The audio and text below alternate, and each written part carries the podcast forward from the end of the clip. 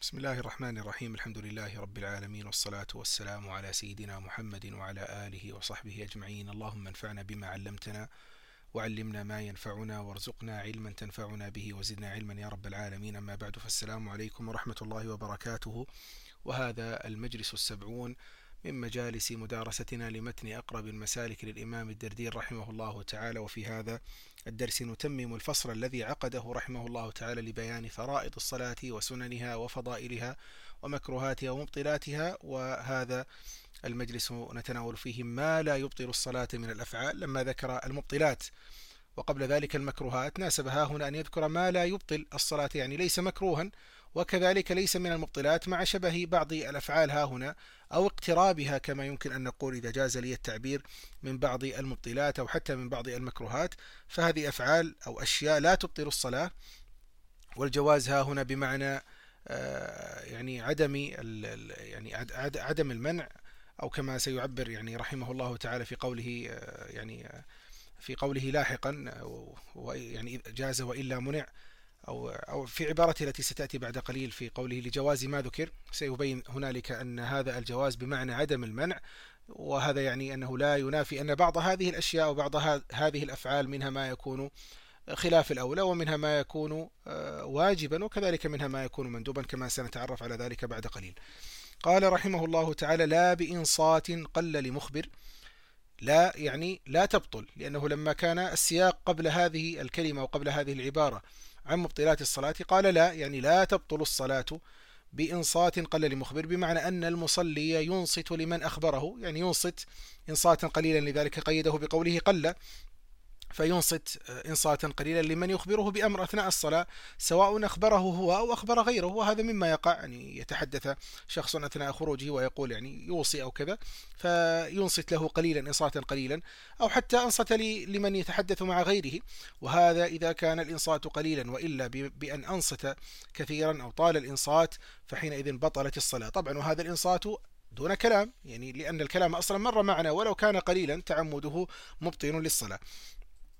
قال وقتل عقرب قصدته كذلك أيضا تبطل الصلاة لا تبطل الصلاة عفوا لا تبطل الصلاة لأجل قتل عقرب قصدته. يعني جاءت إليه كما عبر على آه، عن ذلك الشيخ الدردير في شرحه قال أي جاءت إليه إذ هي لا قصد لها وعلق الشيخ الصاوي تعليقا لطيفا يعني لما قال إذ هي لا قصد لها قال لأن الإرادة من خواص العقلاء ومع ذلك رد بأن الحيوان كما عرفه المناطقة بأنه المتحرك بالإرادة فهي حيوان لكن أيضا رد على ذلك أو قيد ذلك بأنه المتحرك بالإرادة والمقصود هنا الإرادة التامة للإنسان ولا يكون ذلك إلا للعقلاء. إذا على كل حال آه، لا تبطل الصلاة إذا قتل عقربا قصدته أي جاءت إليه فإذا أصلا لم تجي إليه هذا يعتبر مكروها لأنه تعمد قتلها. كما أيضا ذكر الشيخ الصاوي رحمه الله تعالى أنه لو انحنى أو انحط لأجل أخذ حجر مثلا أو شيء يرميها به فلا تبطل الصلاة. قال رحمه الله تعالى ولا بإشارة بعضو لحاجة أو رد سلام كذلك لا تبطل الصلاة. يعني بإشارة بعضو يعني يشير مثلا برأسه يهز رأسه لقول يعني مثل قول نعم لمثل قول نعم وليس أن يقول نعم يعني آه، نعم للإشارة بالإيجاب مثلا أو بالرفض أو يشير بيده لأحد أن يذهب أو يمتنع مثلا. هذا إذا كان يعني قليلا وأشار بعضو كما ذكر الشيخ رحمه الله تعالى وكان ذلك لحاجة طرأت عليه أثناء الصلاة فلا تبطل الصلاة بذلك ومثله الإشارة لرد السلام على من سلم عليه أثناء صلاته ورجح الشيخ رحمه الله تعالى أن رد السلام واجب. وعلى كل حال الكلام كله هنا للإشارة أي بلا كلام وإلا فإن رد السلام مر معنا بأنه يبطل الصلاة إذا رد بالقول. أما ها هنا الكلام فإنه عن على الرد بالإشارة لا بالكلام قال ولا بأنين لوجع وبكاء تخشع وإلا فكالكلام الأنين للوجع بمعنى أنه إذا توجع وكان هنالك أنين يعني آه، هذا الصوت اليسير الذي يكون لأجل الوجع وهذا إذا قل كذلك كما قيده في الشرح. أو كما يمكن أن يفهم بأنه أيضا معطوف بقوله لا بإنصات قل لمخبر وكذلك. يعني هذه الأشياء المذكورة تكون أيضا أفعالا قليلة. لأنه أيضا سيؤكد ذلك بأن هذا كله إنما يكون آه، عدم غير مبطل للصلاة إذا كان قليلا وإلا فقد دخل في قيد أو في آه، في ذكره أو في قوله رحمه الله تعالى ويعني وبفعل كثير. إذا لا تبطل بأنين. إذا كان الأنين لوجع أما إذا كان لغير وجع فهو مبطل للصلاة فإذا كان أنينا لوجع وكان هذا الأنين للوجع قليلا ف يعني جاء يعني هذا لا يبطل الصلاة وإلا فحينئذ مبطل. كذلك البكاء للتخشع يعني المقصود به الخشوع. فإذا لم يكن طيب هذا الأنين لوجع قال ولا بأنين لوجع وبكاء تخشع. إذا لم يكن الأنين لوجع ولا البكاء لتخشع فكالكلام يعني أنه يدخل في حكم الكلام. ما هو حكم الكلام؟ مر معنا ذلك سابقا أن عمده مبطل ولو كان قليلا وأن سهوه كذلك إذا كان كثيرا مبطل وبقي ما كان سهوا ويسيرا فهذا فيه سجود السهو. وأيضا كما ذكر هو في الشرح رحمه الله تعالى بأن هذا في البكاء الممدود. والبكاء الممدود هو ما كان بصوت يعني البكاء الذي يكون بصوت وإلا في البكاء أو يعني الذي يكون بالقصر أما المقصور هو ما كان بلا صوت فلا تبطل الصلاة إلا بكثيره. آه، إذا هذا أيضا من آه، من الأفعال التي لا تبطل الصلاة أو من الأشياء التي لا تبطل الصلاة. قال ولا بتنحنح ولو لغير حاجة. كذلك التنحنح يعني النحنحة التي تكون في الحلق هذا كذلك مما لا يبطل الصلاة ولو لغير حاجة. يعني أما إذا كان لحاجة ف يعني وكانت أيضا الحاجة يعني إذا كان لحاجة وكانت هذه الحاجة لأجل شيء في الصلاة فإنها تكون بحسب هذا الأمر. يعني إذا كانت مثلا في قراءة سورة فتكون النحنحة مندوبة حينئذ. وإذا كانت في أثناء قراءة الفاتحة تكون النحنحة واجبة حتى يستطيع إخراج إذا خاصة إذا كان يترتب على عدم نحنحته آه، عسر في نطق بعض الحروف الذي يجب أن يأتي بها لقراءة الفاتحة قراءة تامة. إذا ولا تبطل بتنحنح ولو لغير حاجة ولا بمشي كصفين لسترة أو دفع مار أو ذهاب دابة وإن بجنب قهقرة أيضا لا تبطل الصلاة بمشي كصفين. الكاف هذه آه، أدخلت آه، الصف الثالث لما قال كصفين هذه أدخلت الثالث وليست كل الكافات هكذا يعني كما يقول الفقهاء من الكاف ما تكون استقصائية ومنها ما لا تكون استقصائية وهو الشيخ الدردي رحمه الله تعالى لعل ذلك في كتابي أو في باب الزكاة إن لم تخن الذاكرة سيذكر جواز تقديمها بك شهر وذكر أن وقد اعترض هو على هذا التعبير في الشرح بأن تقديمها أكثر من شهر. لا يجوز لذلك الكاف هذه آه، يعني كان الأولى عدم ذكرها. نعود مرة أخرى ولا بمشي كالصفين يعني أن المشي بمثل صفين لأجل سترة لأجل أن يذهب لسترة بل هذا يعتبر مندوبا لأجل أن يستتر بها خوفا من مرور أحد بين يديه. آه، كذلك أن يدفع مارا وقد علق هو رحمه الله تعالى يعني أن يدفع مارا يعني في حريمه أراد أن يمر بين يديه فهذا بناء على أنه يستحق أكثر من محل سجوده وقد مر معنا أن الراجح أن حريم المصلي ما كان في نهاية موضع سجوده وهذا لا يتأتى أو يمكن عفوا أن يكون دون الحاجة لأجل أن يم... للمشي لكصفين. فيعني هذا لعل الشيخ رحمه الله تعالى في ذكره له بنى ذلك على أنه يستحق أكثر من محل ركوعه ومحل ركوعه وسجوده فيجوز له حينئذ أن يمشي للصفين وإلا فإن هذا يمكن أن نفهم منه كذلك أنه لو اضطر أن يتقدم قليلا يعني خطوة واحدة كي يدفع مارا في يعني في مثل هذه الحالة فكذلك يجوز له. وإذا كان أيضا مشيه لصف يعني كصفين لسترة أو دفع مار أو ذهاب دابة يعني إذا كانت دابته ذهبت وخشي أنه إذا لم يمشي يعني بنحو صفين أن يعني أن أن تهرب منه أو ألا يمسك بها بعد ذلك فله أن يمشي نحو الصفين ليردها أو ليمسك عنانها أو حتى يعني ليشده أو نحو ذلك. فإذا بعدت كثيرا قطع كما ذكر الشيخ رحمه الله تعالى. وذكر الشيخ الصاوي رحمه الله تعالى أن غير الدابة من المال يجري على هذا التفصيل. يعني أنه ذكر تفصيلا يعني ذكر أن الدابة إذا ذهبت فله أن يقطع الصلاة ويطلبها إن كان الوقت متسعا وكان ثمنها يجحف به هذه الدابة فإن ضاق الوقت أو قل ثمنها فلا يقطعها إلا إذا كان يخاف الضرر على نفسه لكونه بمفازة مثلا وإلا قطعها. ثم ذكر أن غير الدابة من المال يجري على هذا التفصيل.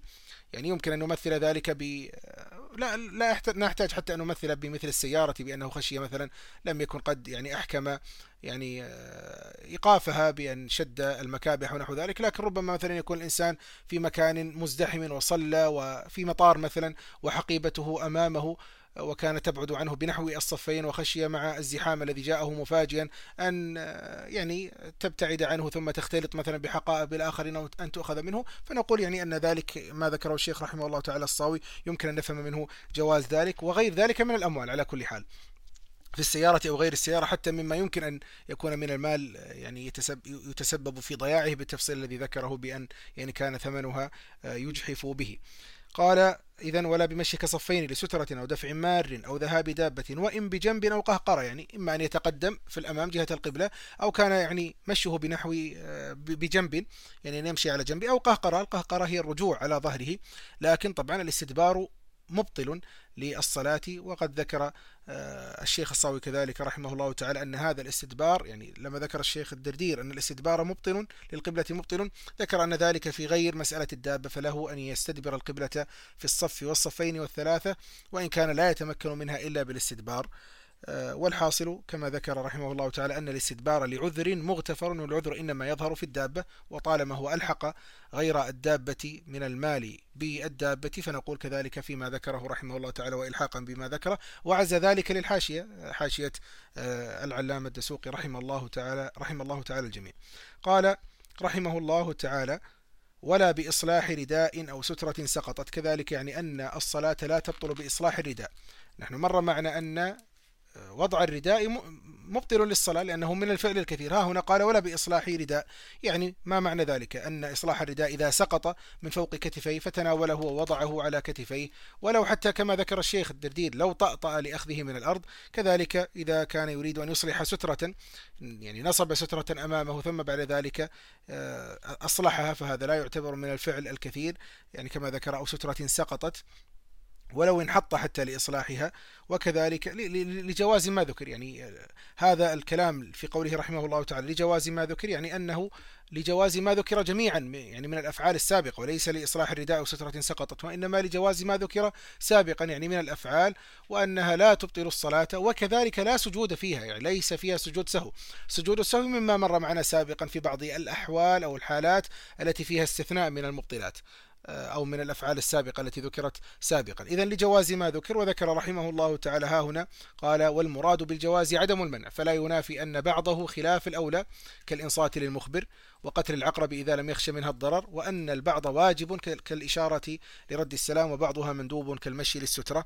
وكذلك ذكر رحمه الله تعالى في هذا القيد لجواز ما ذكر ومحل عدم البطلان إذا لم تكثر هذه الأشياء كثرة يظن مشاهدها أنه ليس في صلاة وإلا أبطلت لدخوله تحت قوله وبكثير فعل ولما ذكر لجواز ما ذكر شبه أيضا ببعض الأفعال الأخرى التي يعني لا تبطل الصلاة. قال كسد فيه لتثاؤب يعني أن يضع يده اليمنى آه، على فمه لأجل التثاؤب. بل هذا مندوب أيضا يعني آه، لأجل التثاؤب وذكر رحمه الله تعالى عرف التثاؤب وسببه وكذلك النفث يعني إذا أراد أن ينفث إذا نفث عفوا يعني ما كان في فمه آه، من البصاق وكان ذلك طبعا بلا صوت آه، نفثه في ثوبه أو في منديل أو نحو ذلك لأجل حاجة يعني كما ذكر ونفث بثوب لحاجة كان امتلأ فمه بالبصاق أو يعني آذاه ذلك.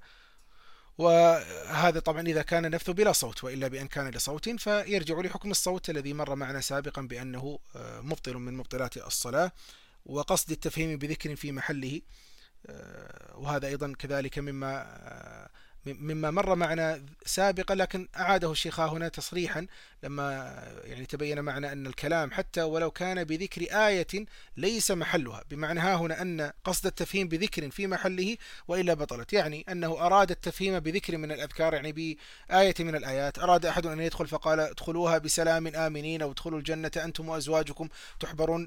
أو آه، مثلا يعني أراد أن يشير لأحد يعني من الداخلين أن يأخذ شيئا قد يعني اتفق قبل الصلاة معه فقال مثلا يا يحيى خذ الكتاب بقوة. ولكن محل ذلك كله إذا كان كان ذكره لهذه الآية في محله.